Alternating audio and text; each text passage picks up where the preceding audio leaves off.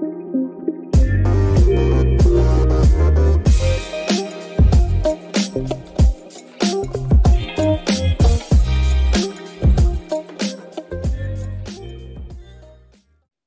afternoon, everyone. Uh, my name is Adero Robinson, and I proudly serve as the Executive Director with City Year Columbus. And I want to welcome you to our first edition of Red Jacket Roundtables, which is a series of conversations designed to invite community members to have conversations about what's important in the community and uh, talk about all the good things that are happening uh, with City Year and with other organizations. So today we have a special guest, Natalie Cosgray, who is a second year AmeriCorps member serving at South High High School. How are you doing today, Natalie? I'm great. How are you?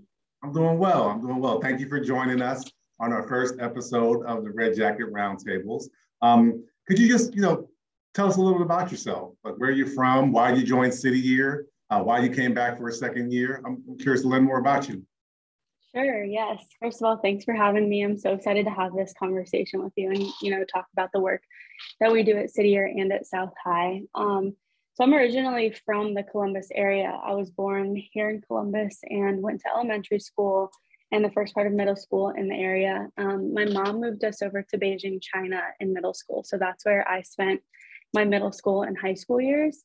Um, and that is really where I got to start my passion for service with the Beijing community. Our school is really involved with a lot of different local organizations there. And then my mom was the elementary principal of our international school there. So I had a lot of tutoring opportunities, coaching opportunities come my way.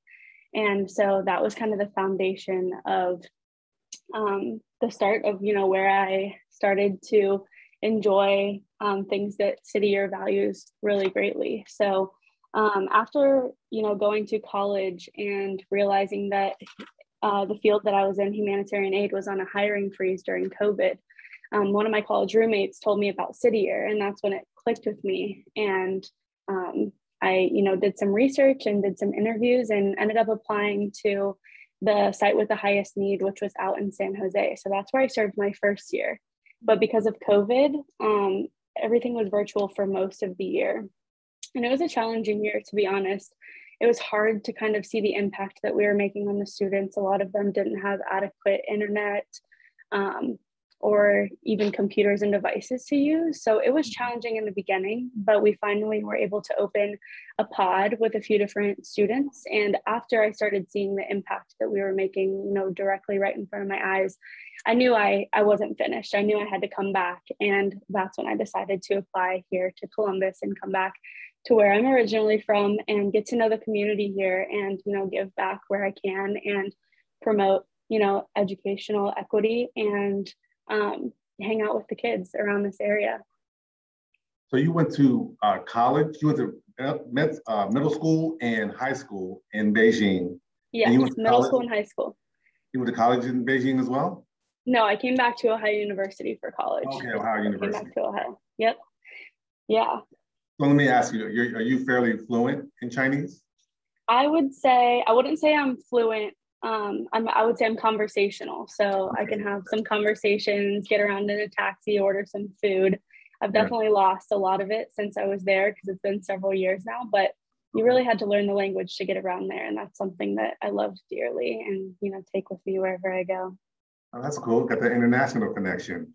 Uh, yeah. So when you came to City Year, starting in San Jose, yeah. What, um, and I know it was in a virtual space, but what, did you work with younger kids, middle school, or high school kids? Yep. So I was at an elementary school my first year. Um, I worked specifically in a fifth grade ELA and math class. Um, it was like kind of a combined class with two teachers. They did it as kind of a hybrid because of COVID. Um, but I specifically worked with the ELA section. So fifth grade ELA. Okay. And for those listening, when we do broadcast this, ELA stands for English Language Arts. Yes. City year, we tend to use a lot of alphabet soup. So I want to make sure everyone um, understands what ELA means. And in terms of working with those young people, you mentioned it was challenging because many of them may not have had the technology to connect um, to uh, go through any type of lessons or anything like that. But so, what was that like in trying to connect with students virtually, and, and since they've never done it before? Yeah, so that was a really challenging time, I think, both for me and the students and those, you know, my coworkers as well. Um, going from a place of with a lot of structure that I say I would think a lot of schools have um, to, you know, routines and adults that are going to push you to do your work and to do different things throughout the day to, you know, sometimes being on your own at home and sometimes not even having internet service is really challenging. And I would say that um, I was able to relate to them in that way because I had challenges as well. Sitting at my desk, you know, just going from my bed right to my desk in the mornings isn't easy. And it's very easy to keep your camera off and to lay in bed. And that is just, you know, for those who even have uh, technology and internet service. So in the area that we were in, which is one of the reasons why we were in that area, is because there, you know, that's that's underserved, and so there isn't a lot of internet connection going on in that area and there's not a lot of students with that technology because if you know something breaks with the school issued computer it's a lot it's very expensive to get that replaced and so it turns into just not having a device. And so at that point we have students that you know it's very inconsistent coming to class and they get very behind and discouraged. And then a lot of these places that we were working with were understaffed as well so it's hard to you know pinpoint these students who maybe haven't been here all week and catch them up. Rather sometimes they have to sit kind of in the back of the classroom and just go with the flow and they don't really know what's going on. Interesting. I'm curious san jose the students that you work with can you describe what a virtual session might look like in terms of yeah. uh, ela or english language arts? What does a session look like with a student? Sure. So it was a very interesting setup. Um, what we did there was they had about 45 minutes in the morning of synchronous work time with us. So we had like a morning meeting where we, you know, said hello and did a little bit of a pulse check to see how all the students were doing. And then we broke up into individual groups. So specifically at this site, I worked with about 10 students, or sorry, 20 students, but two different groups. So about 10 in each group, depending on the um, the numbers for that day.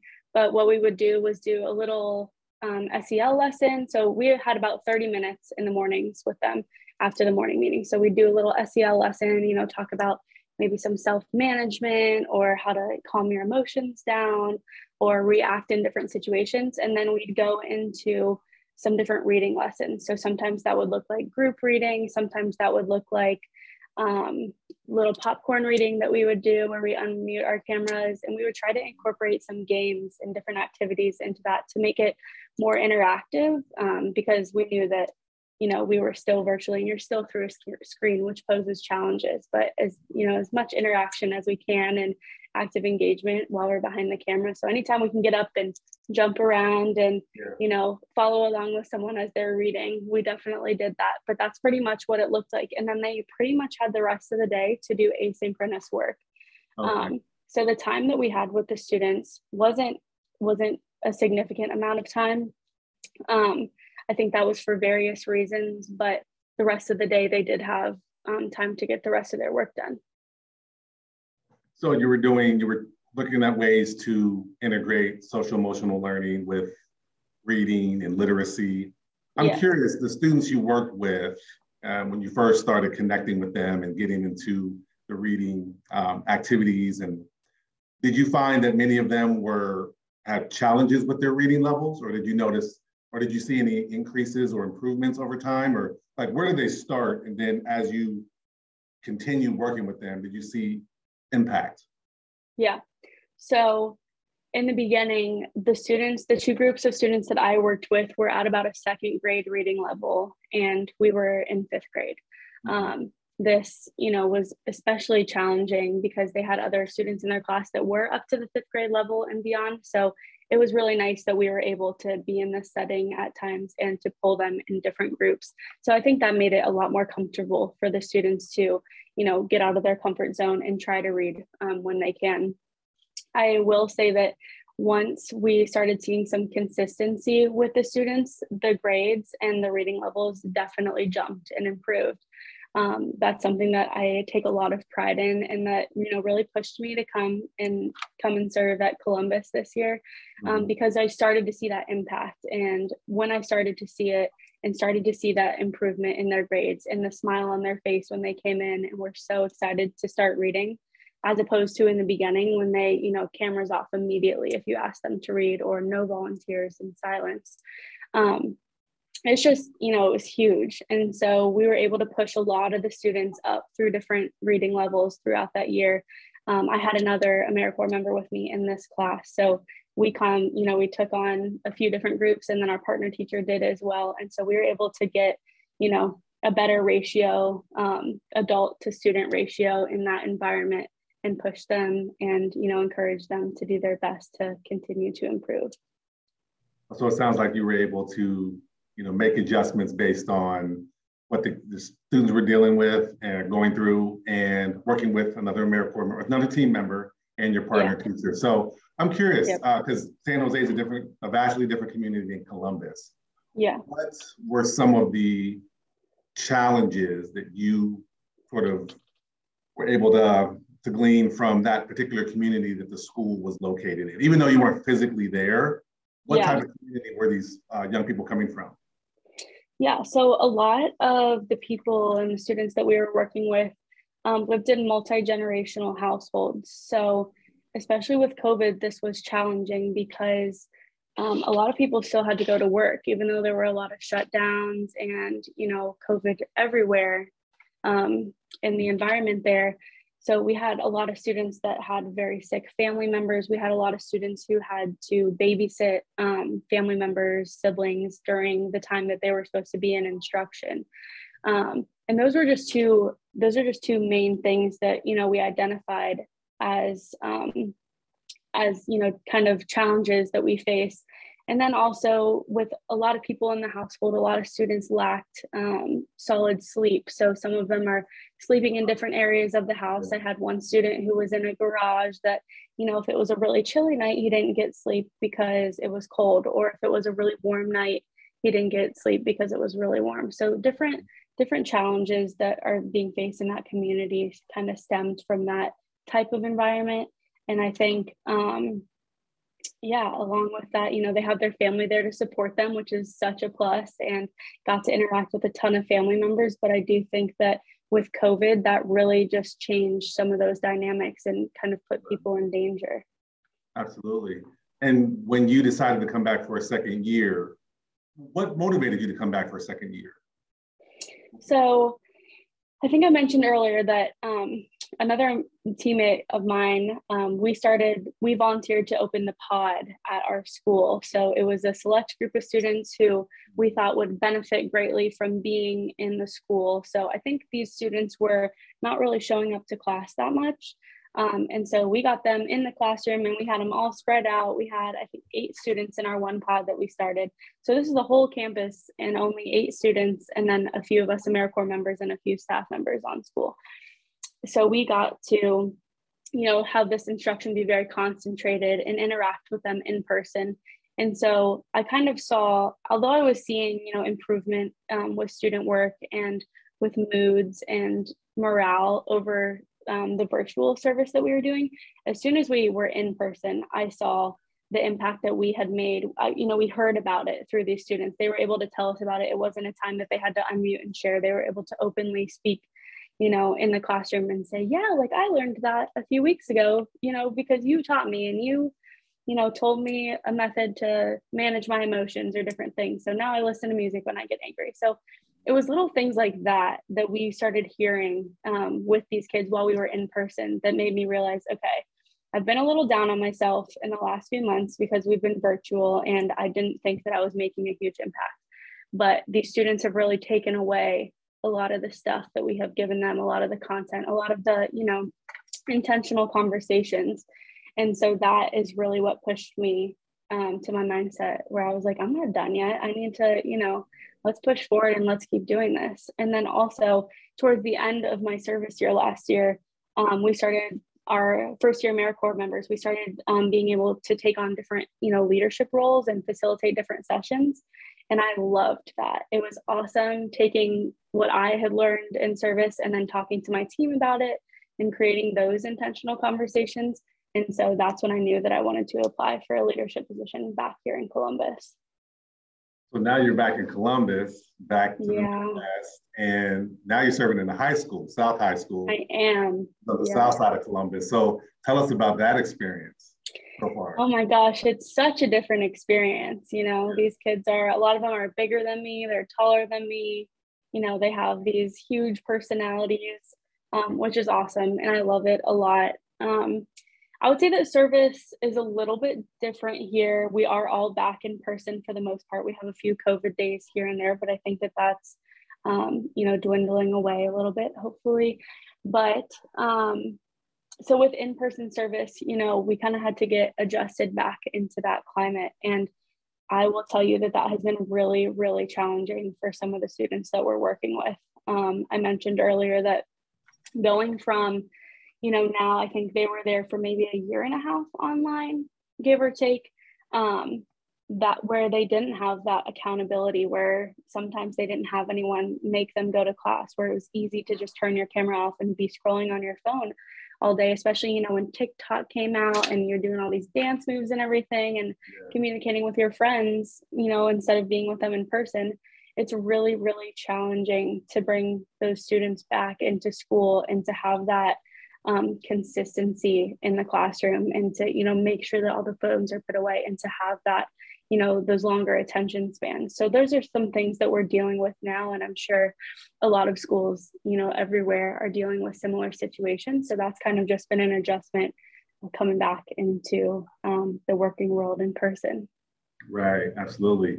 Did you was it like a, a, a much of a was it a bigger shock going from West Coast back to Midwest, middle school, or sorry, elementary school to high school, or you just kind of like, um, I'm going with the flow here?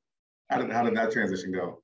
Yeah, I would say that. Well, so first of all, I have some family here in Columbus. So that was really nice because out in San Jose, I didn't know anyone when I went out there. And so I was pretty lonely and you know things were closed down so moving back here and being able to be a little bit more in my element and go see my dad who lives down the road and my brother is just a little bit away as well so being able to kind of you know do some self-care sometimes and go and see some family and friends was you know made the transition a lot easier and that made me you know be a better version of myself when i showed up for work so uh, with regards to moving from an elementary to high school that was I wouldn't say a shock. Um, I think I kind of knew what I was getting into a little bit. Um, I I wanted to work with a high school last year, um, but it was such a big site, and I was an August start, so I was a little bit later than some of the other AmeriCorps members. So I was placed in an elementary, which turned out to be amazing. But when I said I wanted to be in a high school here, I think I was ready for it. And I would say the biggest difference is that these high schoolers will, you know, throw things back at you and they'll mean it, you know. So the elementary kids, sometimes, you know, they'll get frustrated and different things, or you'll have a conversation with them and they'll make comments that they hear occasionally, which is interesting. And you, you know, you'll have to deal with that and talk to them about the different words that they've been using. But I feel like in high school, sometimes, you know, they mean what they say. And so if you upset them or different things or you're not seeing eye to eye about something you're definitely going to hear that and you're going to have to you know figure out how to deal with that and still hold your ground as an adult in the classroom and a mentor and not like you know a scary supervisor so right. that's definitely something that um, i've had to deal with here and there and just understanding that these students are only a few years younger than me, which is so important about that near peer relationship that we capitalize on at City Year. Um, but yeah, I would say I would say at times it was the transition was shocking, but overall I've really enjoyed it and and I get along really well with high schoolers.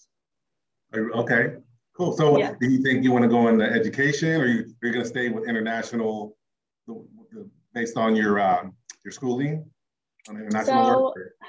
City Year has me hooked. It really does. So I think that I want to continue within the nonprofit world. Um, I'm starting to look right now at some jobs within City Year here at the okay. Columbus site and within some, you know, other sites around the US. But thinking about education, um, the one thing that is really challenging for me sometimes being in i'm this year in both a math and an english language arts classroom mm-hmm. and something that i would love to do as a teacher would be implementing sel or social emotional learning into classrooms and i feel like sometimes, um, specifically within the school that I'm at, because of COVID and students being behind in some areas, uh, teachers aren't always able to capitalize on integrating social emotional learning. So through that, I've kind of realized that if I want to go into um, education, I think I would maybe take the counseling route. Is something that I'm considering um, because I think I'd be able to, you know, talk through emotions and different things right. um, with that regard. And I'm not super passionate about any one subject. So um, my passion really lies within the kids and just getting to know them and, you know, hearing about what's going on and connecting them with the right resources. So right. I think that eventually um, counseling might be in my future, but right now, um, working with other, you know, young adults and being those near peer, near to peer mentors to these students is what I'm loving. You talked about the importance of the social emotional learning, and that's one thing I think you know the city of Columbus has been fairly pretty strong at is facilitating yeah. social emotional learning um, in and integrating it. And I think you're working on integrating it with your lessons. I think you talked about that. Um, yep. How do you think, in your experience at South High School, how do you feel? Did you feel prepared, or do you currently feel prepared and have the tools to be effective in that space? Where do you think there's where you know you've been successful, or where there may have been some gaps, or you would need some additional tools to be effective yeah. with, uh, to have to show some impact with SEL work? Yeah, so that's a great question. I would say coming into the service year, before going through basic training academy um, with City I was I would not have been from, prepared to um, successfully talk through SEL um, lessons or anything along those lines with students. However, um, the training for our first so basic training academy is the uh, first few weeks of training that AmeriCorps members go through to get ready to go into the schools and through that we had I would say like phenomenal coaching with first of all learning different um, different tools and strategies that City Year uses and the partnerships that they capitalize on to get those. And then we also did a ton of sessions with like figuring out how we could implement that in the classroom in role playing and doing stuff like that. And then we've also continued that at South throughout our service year. So our impact manager, Alexia, has been amazing at you know holding space for those sessions and we you know i've been lucky enough to facilitate a few of them to you know take what i've learned and teach some of my coworkers those things and then we actually recently just went through a different a workshop of how we all brought different SEL lessons to the table and showed our whole team and that way we're all able to take each other's lessons and continue to implement them so I would say, you know, to answer your question, I wasn't prepared, but I mm-hmm. definitely have been given the tools and resources to not only use that in the classroom, but I also sometimes use some of the things that we've learned, you know, in my everyday life. Um, and thinking of, you know, doing this podcast, I was thinking of a few things the other day, and um, the Clover model is a model where um, it's for like developmental needs in you know children and humans with human development and one of the four clovers is assertiveness. And you know sometimes my younger brother is a little nervous to order his own food or go through a drive through and different things and so over thanksgiving break i was joking with him and my mom and i was like you know what uh, this is what i you know this is what i've been doing in work and here are the you know, four clovers of the model and you know you need to live in your assertive leaf a little bit right now and you need to you know go for that menu and just yeah. order and so we all joke about it now but not only do i use some of the things that i've learned in city year in school and in service but i've also taken it into my personal life as well which has been awesome wow. see that's that's that's cool to hear you say that you talked about being you know collaborative with your team and sharing different best practices and then use it in your personal life because that's what you want the kids to do anyway, right? Yeah, exactly. And their personal interactions and things of that nature. Um, yeah. I feel like I've asked you a lot of questions, so I want this to be a, a nice uh, conversation back and forth. So, how about you share some questions with me? I know you have some you want to ask awesome. me. Awesome. Yes, so I do. A little bit and let you uh, uh, fire away. Awesome. Think? Awesome. Thank you. Yeah. So I've been eager to ask you a few questions. I know that you once served with City Year um, yes. before going on some other journeys of your own. So can you talk a little bit about what your your service was like, or how long it was, and what it was um, like back then to and how it was similar to what's going on now? Yeah, that's a that's a great question. My service year, I uh, right out of college, uh, 95, 96, 1995, 1996 here in Columbus. And I served not too far from where our current office is here in the Short North area at a school called Second Avenue Elementary, which is right around the corner. And I also served in the fifth grade classroom. Um, the service was quite different back then. You know, you could call it, uh, sometimes we'll call city year, the different iterations of city year, like city year 1.0, right? So I'll, I'll say, call it city year 1.0 because we were more of a community service, traditional community service model, where we did a lot of external type of traditional community service activities, playground builds, uh, cleanups, graffiti removal, gardens, built gardens, those types of things. But we also had, we called them at the time flagships. So all the teams at City Year Columbus at the time, the school was our flagship. So mine just happened to be Second Avenue Elementary.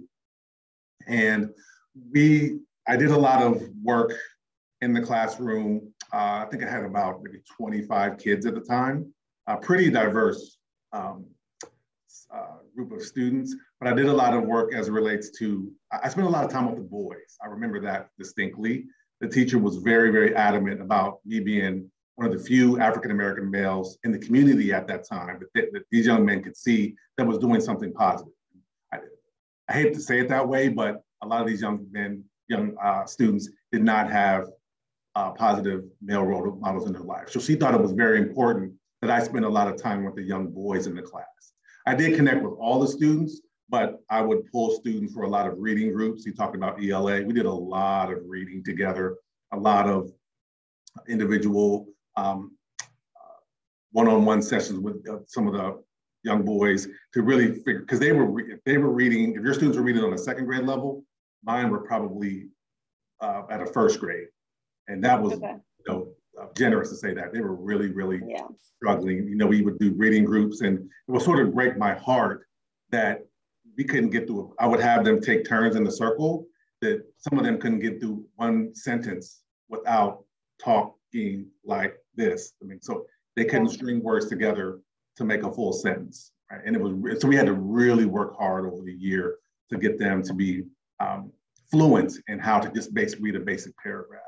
And we did a lot of things as it relates to, because the, we did all the subjects. So it wasn't just math or ELA. We would, do science, we would do health, we would do math, we would do social studies. So we did a lot of stations. So I was in that realm as well. And one of the, so I did a lot of helping, um, standing over a young person's shoulder, helping him or her with their, their classroom work. Um, from a school-wide standpoint, from a whole school, we did a lot of the the playground was, and I'm sure you know, in a lot of elementary schools, the playground was just a, a big problem at the time. And kids would that bell would ring and they would get out there and it would be bloody noses, chipped teeth, sprained fingers, because they're just they didn't know how to play together in a way that was yeah. not um, violent, right? So we had to come up with our own, we called it peaceful playground. And a lot of the teams did this. And so we had to come up with activities so that kids weren't fighting, there was a lot of fighting. They weren't throwing each other, you know, off the, the juggle gyms or the, the playground equipment. So we did, I would, you know, I would have a basketball station or a football station. Someone else would have a hula hoop station or double dutch or chalk drawing. Just we would do all these different things inside and outside the school to keep kids, you know, playing well together. One of the other pieces about the service was we did a lot of stuff after school. So we didn't have after school programs, but we worked, there was a teen center that was up the street. So we worked there and worked with some of the teens in the community. Uh, there was a church we connected with, and we did a lot of graffiti removal because there was a lot of that because some of the, the gang uh, uh, influence in that area. So a lot of graffiti on a lot of the buildings. And so we worked uh, with this particular pastor who was really connected to the community. And then one of our other uh, service sites was a retirement home. So we worked with some of the elderly folks and some of their physical activities. So that was kind of fun as well. And I met a, a, a World War, I think it was a World War II veteran. That was a guy that I was working, uh, connecting with. And he was telling me all these stories about when he was in Europe in the war. So Uh, we did, and then on Fridays, uh, right now you all have learning and development days where you're doing you have learning and trainings. We would have service days, and so they would alternate between training and going out and do a service project. So it was a different type of service uh, back then, different kind of way we approached the work. Yeah. Oh wow! So it sounds like you really, you know, got to work with a bunch of different people, a bunch of different age ranges. Yeah, that's awesome. Yeah, absolutely. absolutely. And so, how long? How long were you um, in that position, or how long were you doing that type of work for? Uh, my corps year ran the same as yours did. So we started in uh, August, and then that corps year would end in June. We would graduate in June. Okay. ran the same time. Mm-hmm. Okay, awesome. So I also loved hearing about some of that active engagement that you all did with, you know, peaceful playground and running around, because I know that that's been super impactful with both ages of the students that I've been working with, you know, getting them up and getting them moving, but yeah. definitely figuring out how to do that in a nice manner um, can be super impactful to them. Um, I do have a question about the other AmeriCorps members that you were working with because I know that I keep my team from last year really close. We're all over the country this year, and I'm excited to make some further connections. I know that City Years alumni network is so vast and mm-hmm. so massive and you know we have a ton of different resources to reach out in whatever field that we want to go to can you talk a little bit about um, some connections that you made and are you still in touch with some of your people or what are other people up to right now that's a great question um, my team there are i can think of I can give you the names of all the people that I still know and still have connections with. Um, my team, we started with, I think, 12 uh, AmeriCorps members. And then, you know, we lost some folks throughout the, throughout the year and then we added some folks, but our core group stayed together that whole time.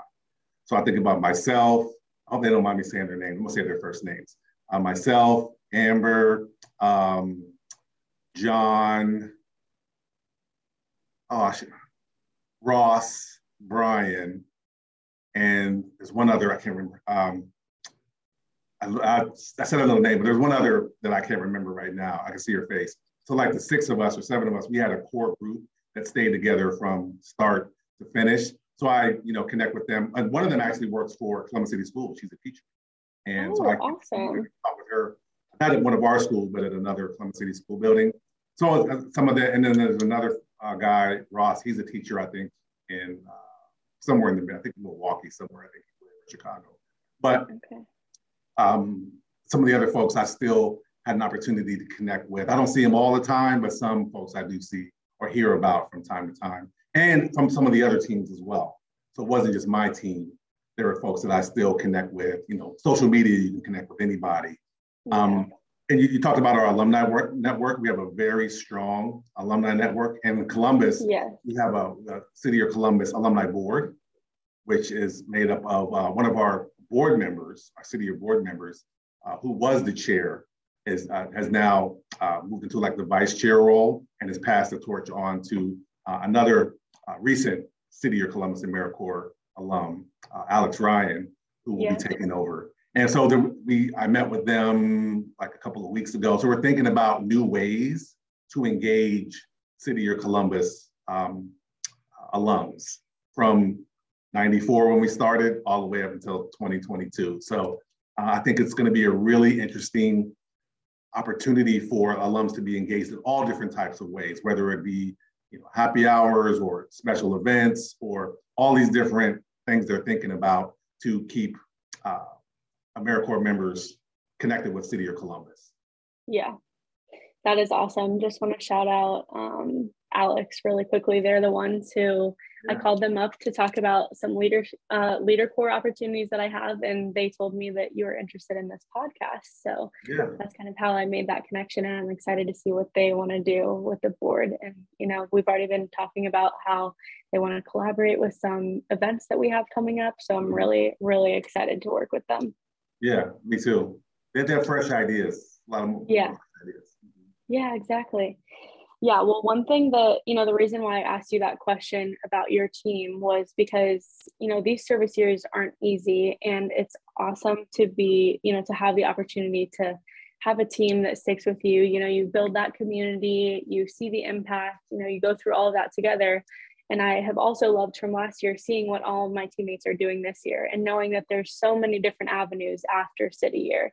Um, that really just, you know, excites me for my future, knowing that it isn't just one pathway that I have to go down, that there's mm-hmm. so many amazing opportunities and that we have all of these connections um, because of this year that we've done. And we have you know similar experiences to people from all over the world.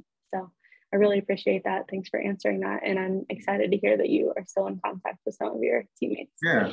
Yeah. Um i did want to ask you so how did you get back into city year what was that like for you and what was uh, a reason that you wanted to return that's a great question so after my corps year i did join staff as um, back then we called them team leaders or project leaders, but it's a similar position to our impact managers now.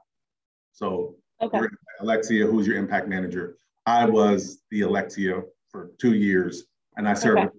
The Linden area at a school called Gladstone, um, which is not too far from like Linden McKinley High School. Uh, the building's still there, but the school has since closed down.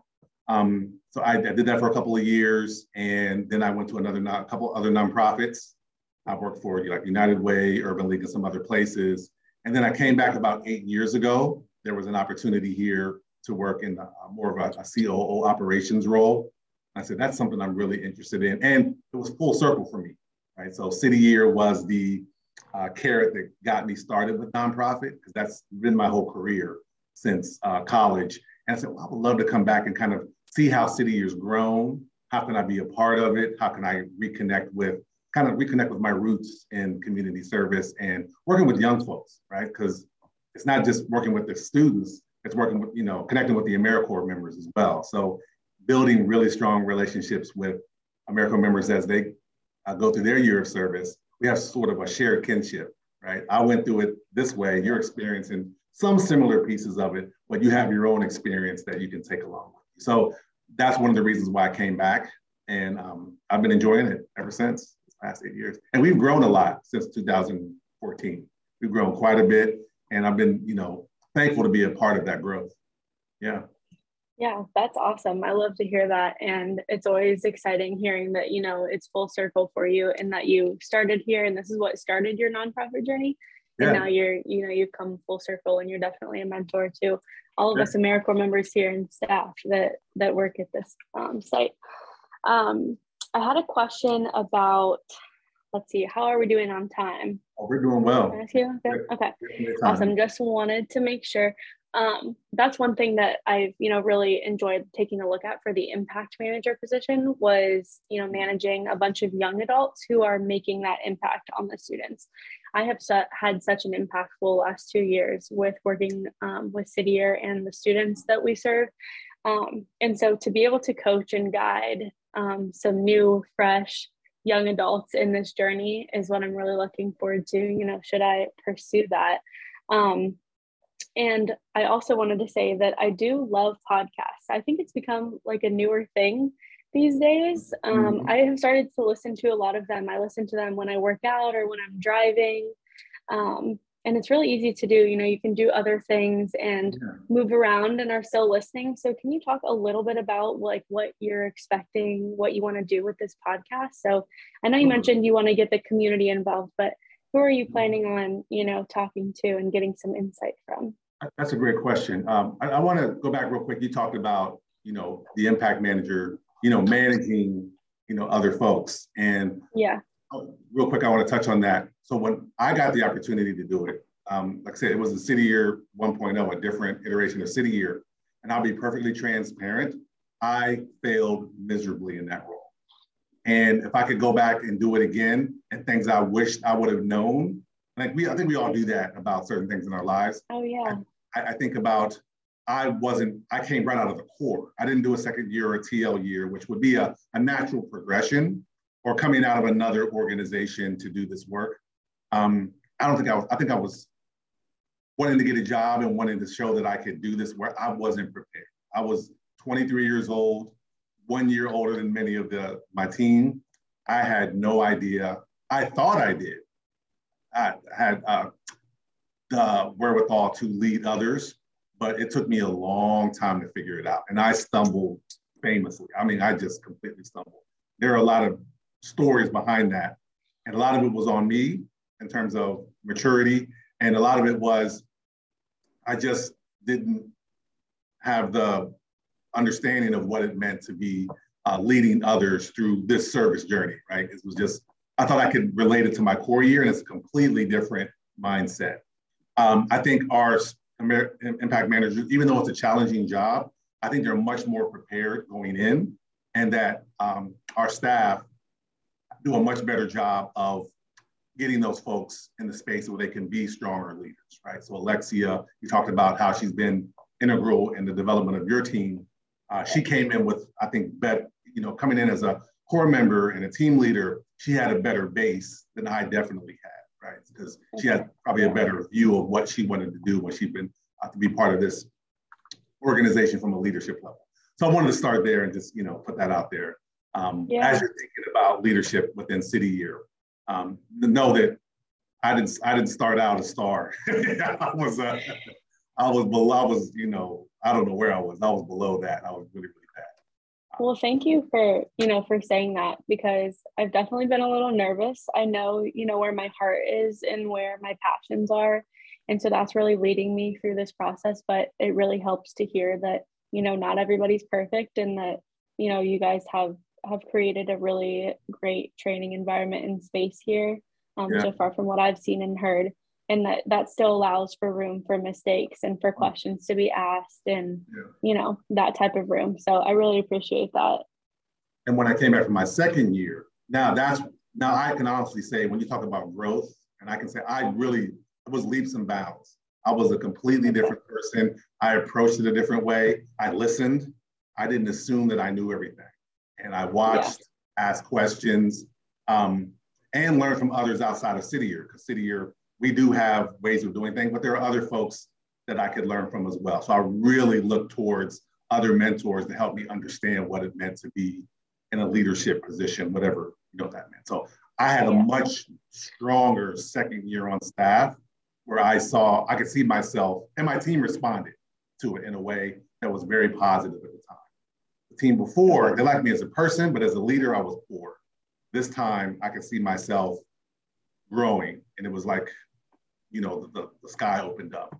Um, what I want to see out of this podcast, and you know, really, I was thinking about how can we be more intentional about having conversations about not just the issues of what's going on. We talk about that all the time. The kids are dealing with this, the family. We talk about all these issues, but I really love one of the opportunities to hear about from you know AmeriCorps members, maybe board members, other folks in the community about what motivates them for doing this work, why they keep coming back to it, and why it's important for them, and how it impacts them. Right? You talked about how these, you know, you came back for a second year because of and everything that you stated. But you know, we work with with students, but there are other folks out there that work with the new immigrant community, right? So uh, folks that are coming to Columbus, because Columbus is becoming so much more diverse. What are they challenged with, what are some of the, the successes that they're uh, seeing in those in those different types of programs uh, I want to talk about with individuals who are working with young people who are in crisis when it comes to stability home, home life. You know, so folks that may be experiencing homelessness or food insecurity as young folks, how are you connecting with those young people and doing that? And talking to leaders in the community, we're doing some really good work. Um, mentoring, other mentoring programs, other programs as it relates to uh, violence in the community. A lot of our young folks are dealing with that yeah. all, all around the city. How are, how are you helping young people connecting with that? So there's all these different ideas that I've been thinking about in my head and with other folks on staff. Who can we have real conversations with? And then um, I want to get a young person on here because we tend to have these conversations without a young person in the room. So I want to get another yeah. teenager or a young person to say, hey, tell me about what you're going through and, and um, how uh, resources are available or not available to you. Are these programs even worth us doing? Are you uh, taking advantage of them? I just want to understand what our young folks are dealing with. And then kind of connect it back to a city year lens. Here's what we're doing, here's what you are doing. Where are the intersectionalities of our work, right? And so yeah. talking with folks who are doing work on the ground folks that are raising the money, folks that are being strategic, people that are uh, evaluating the programs, people who are funding the programs. How does all that, you know, how do we talk about those things and um, highlight all the good stuff that we're doing? So that's kind of my vision for these, right? Um, they can go different directions. They don't have to be scripted. They can just, we can just talk like we're doing now. Yeah, I, I didn't thought, throw my questions out there. yeah. No, that's awesome. Um, you know, we at South, we see a lot of work. Um, we call it the, you know, standing on the shoulders of giants, those who have come before us and have, um, you know, done the work to to make that ripple effect. And out in the mornings, um, when we do our morning greetings, we have several parents that, you know, lay on their horn and are so excited to see us out there and have older children that have gone through the city year experience and, you know, have loved that. And just seeing that impact on the community and, you know, hearing from some of the community members and different people that make this world of ours go round um, and the world of the others that we're serving would be awesome. And I'm really excited to hear more about that on the podcast. And I, it's funny you mentioned when you're doing morning greeting. I remember opening day, first day of school. I was at South, and oh yeah, come in and the high school kids are a little bit too cool. They're like, ah, why are you cheering me? I don't. It's too early in the morning. Um, they are.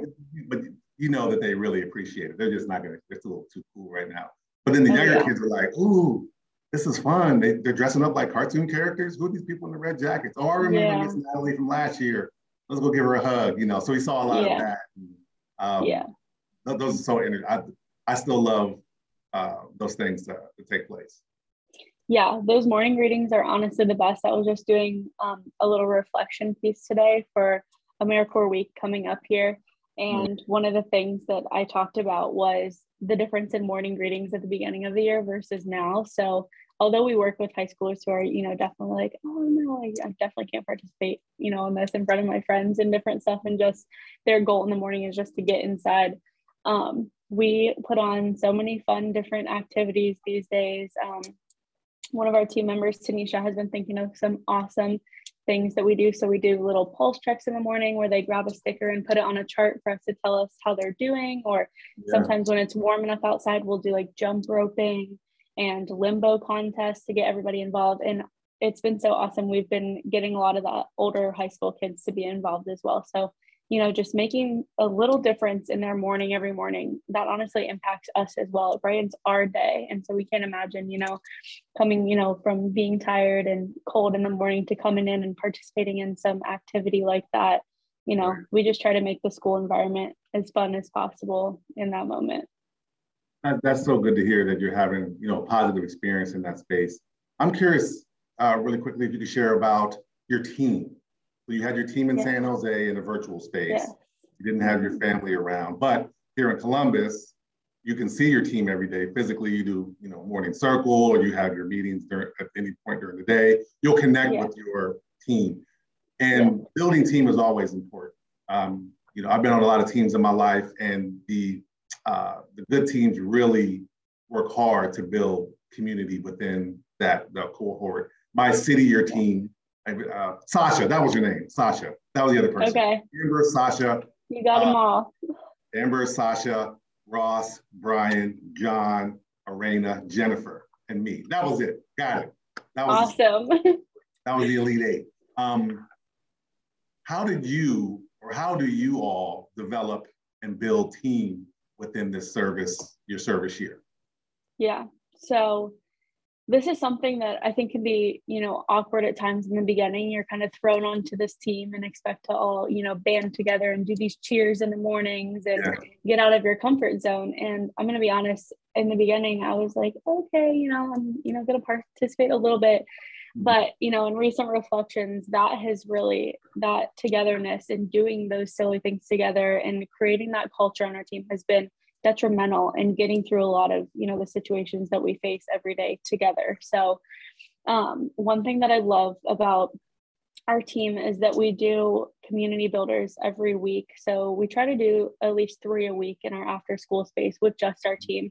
So each team member gets a week and we kind of just rotate. And so they can be creative with their community builder um, and kind of make it their own. And so that's about 15 minutes a few times a week that we ha- that we play these fun competitive games or get to know each other or do some like self-care type thing and talk about how we you know do that for ourselves.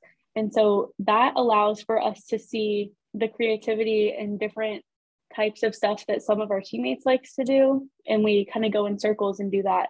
And the most recent thing that we did we just actually had our olympic ceremony in our after school space about an hour ago is that our impact manager and one of our teammates um, created an olympics month for us where we worked with our grade level teams.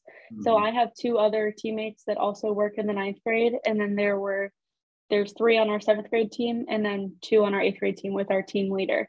And so all together, there was three different groups, and we have been competing for the last month in our community building space for a little Olympics.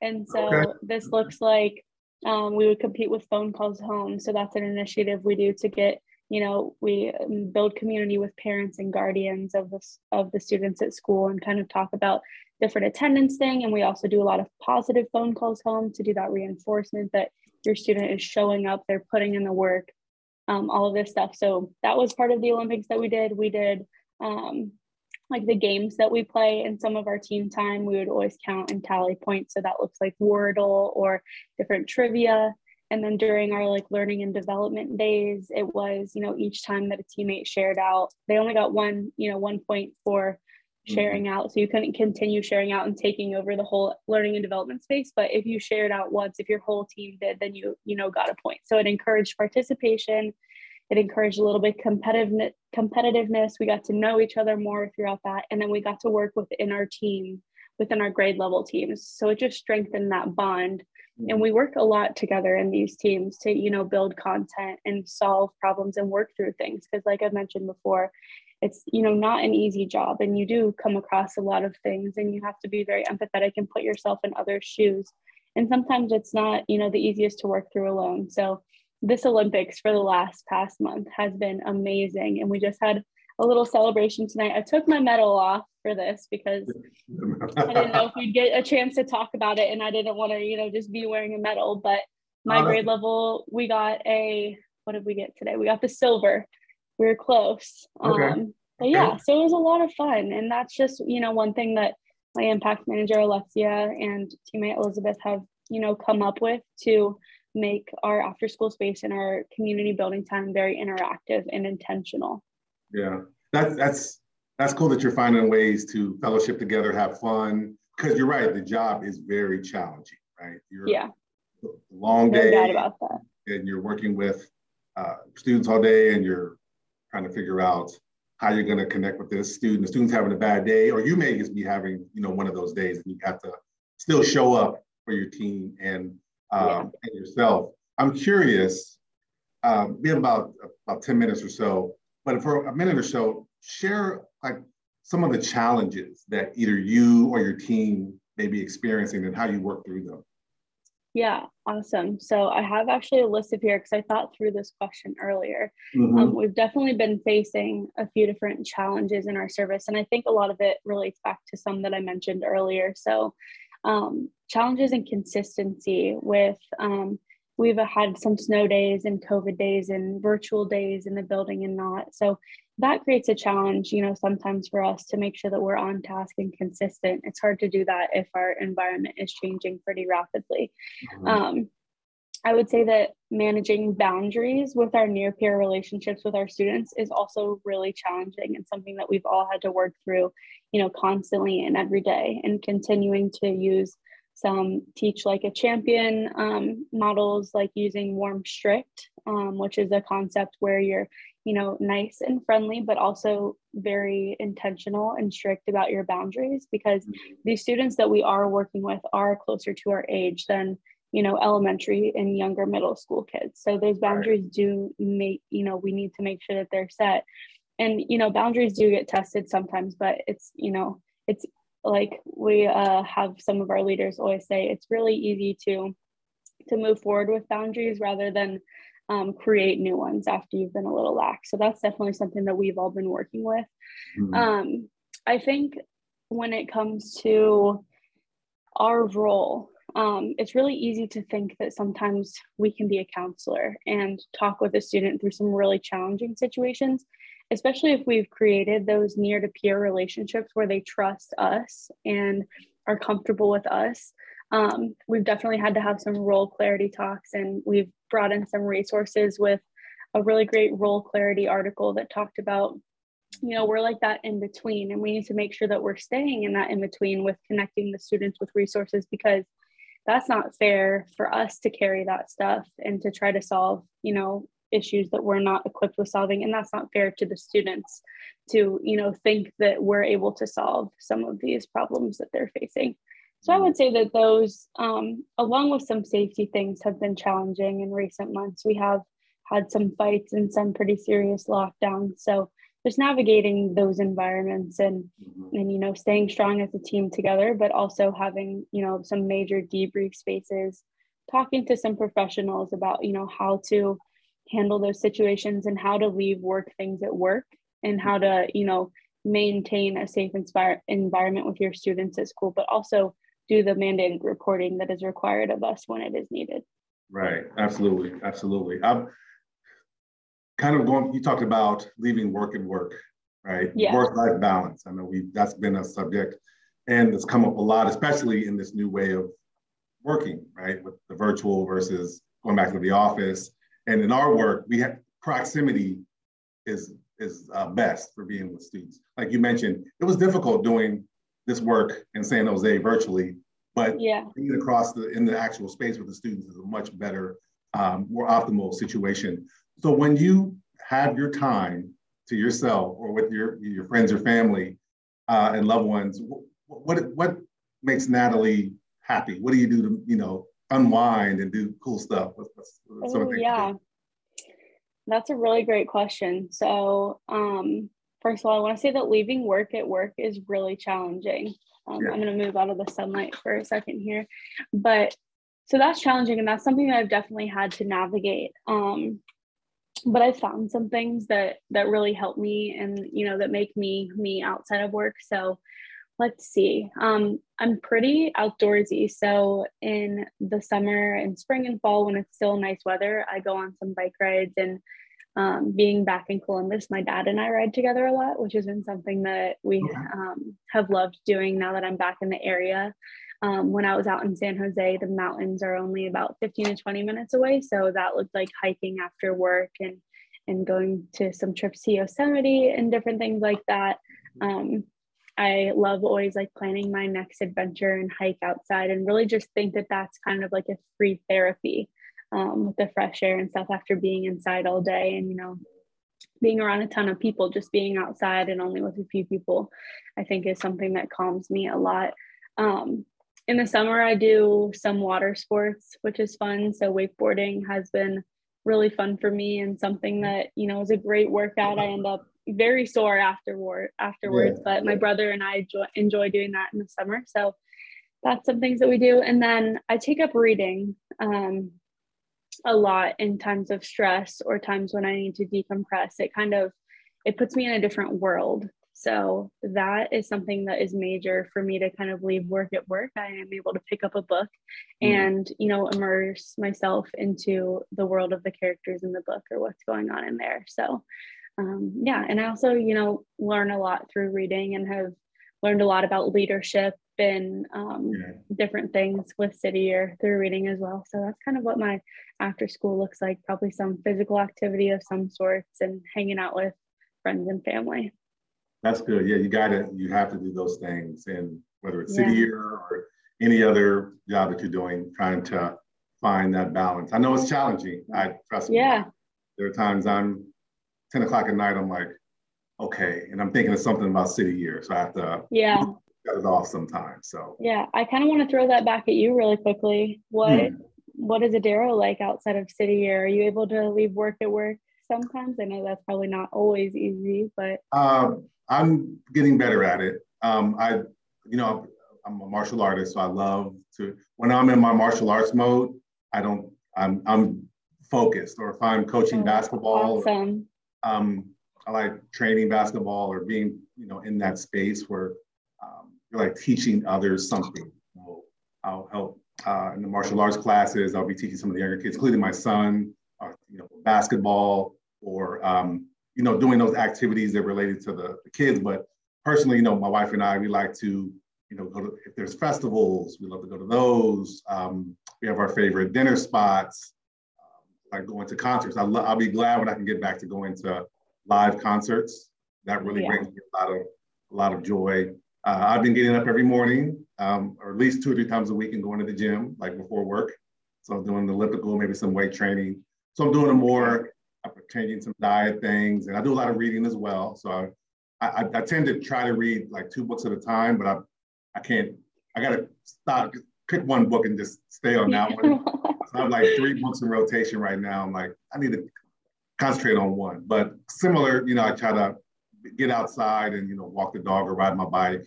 Um, I, during COVID, I set up my little gym in the basement, so I have you know my boxing, um, oh, awesome, my bag, uh, my other martial arts equipment and weights, so stuff like that. Yeah, a lot of music too. I'm a big anyone knows me. I'm a big hip hop fan, so anytime I have earphones in, I got my I got my record player back there. If you can see it, my little records, my oh vinyl, yeah, I'm listening yeah. to my jazz or my Miles Davis or my hip hop. So yeah, so it makes me so makes me tick.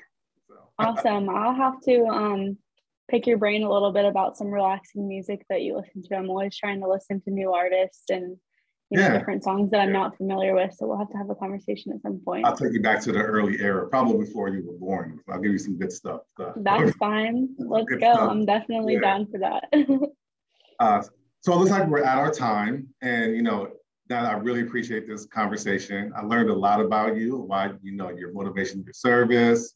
Um, I, the China, that's amazing. Um, and, you know, I, I hope you continue to, if you want to stay in the nonprofit space, you know, continue to think about uh, City Year, um, opportunities here in Columbus, definitely. We'd love to, you know, keep you local, keep that talent here. We want to always keep the talent here in Columbus and with City Year. So do you have any, any other last questions before we end this session? Our first session, no. this is amazing. Our first uh, webcast yeah. for Red Jacket Roundtable. No, I don't have any other questions. I think I asked all of mine. I just wanted to say thank you so much for having me. It's been awesome getting to know a little bit more about you as well. And yeah. I'm so looking forward to, you know, hearing the other people that you have on this podcast and and you yeah. know what your conversations will be like. Oh, real quick before you go. So thank you for that. You want to do a quick plug for AmeriCorps month, AmeriCorps week? Kind of yes.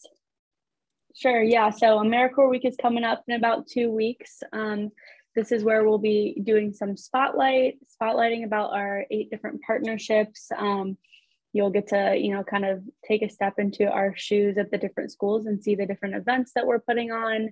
Um, we'll attach some pictures to that. And it'd also be an awesome time if you have any friends or family that you think would, you know, be a great time to do a service here, get them hooked up with AmeriCorps and with City Year, and I can guarantee that they'll have a great experience.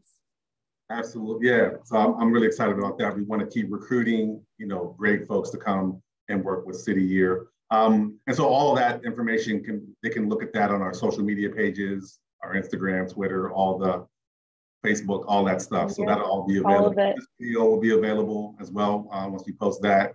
And uh, can't wait. Yeah, I'm excited. Well, thank you so much again for having me on here. Thank you for your time. And for those listening, be on the lookout for our next uh, webisode of Red Jacket Roundtable. See you later. Peace.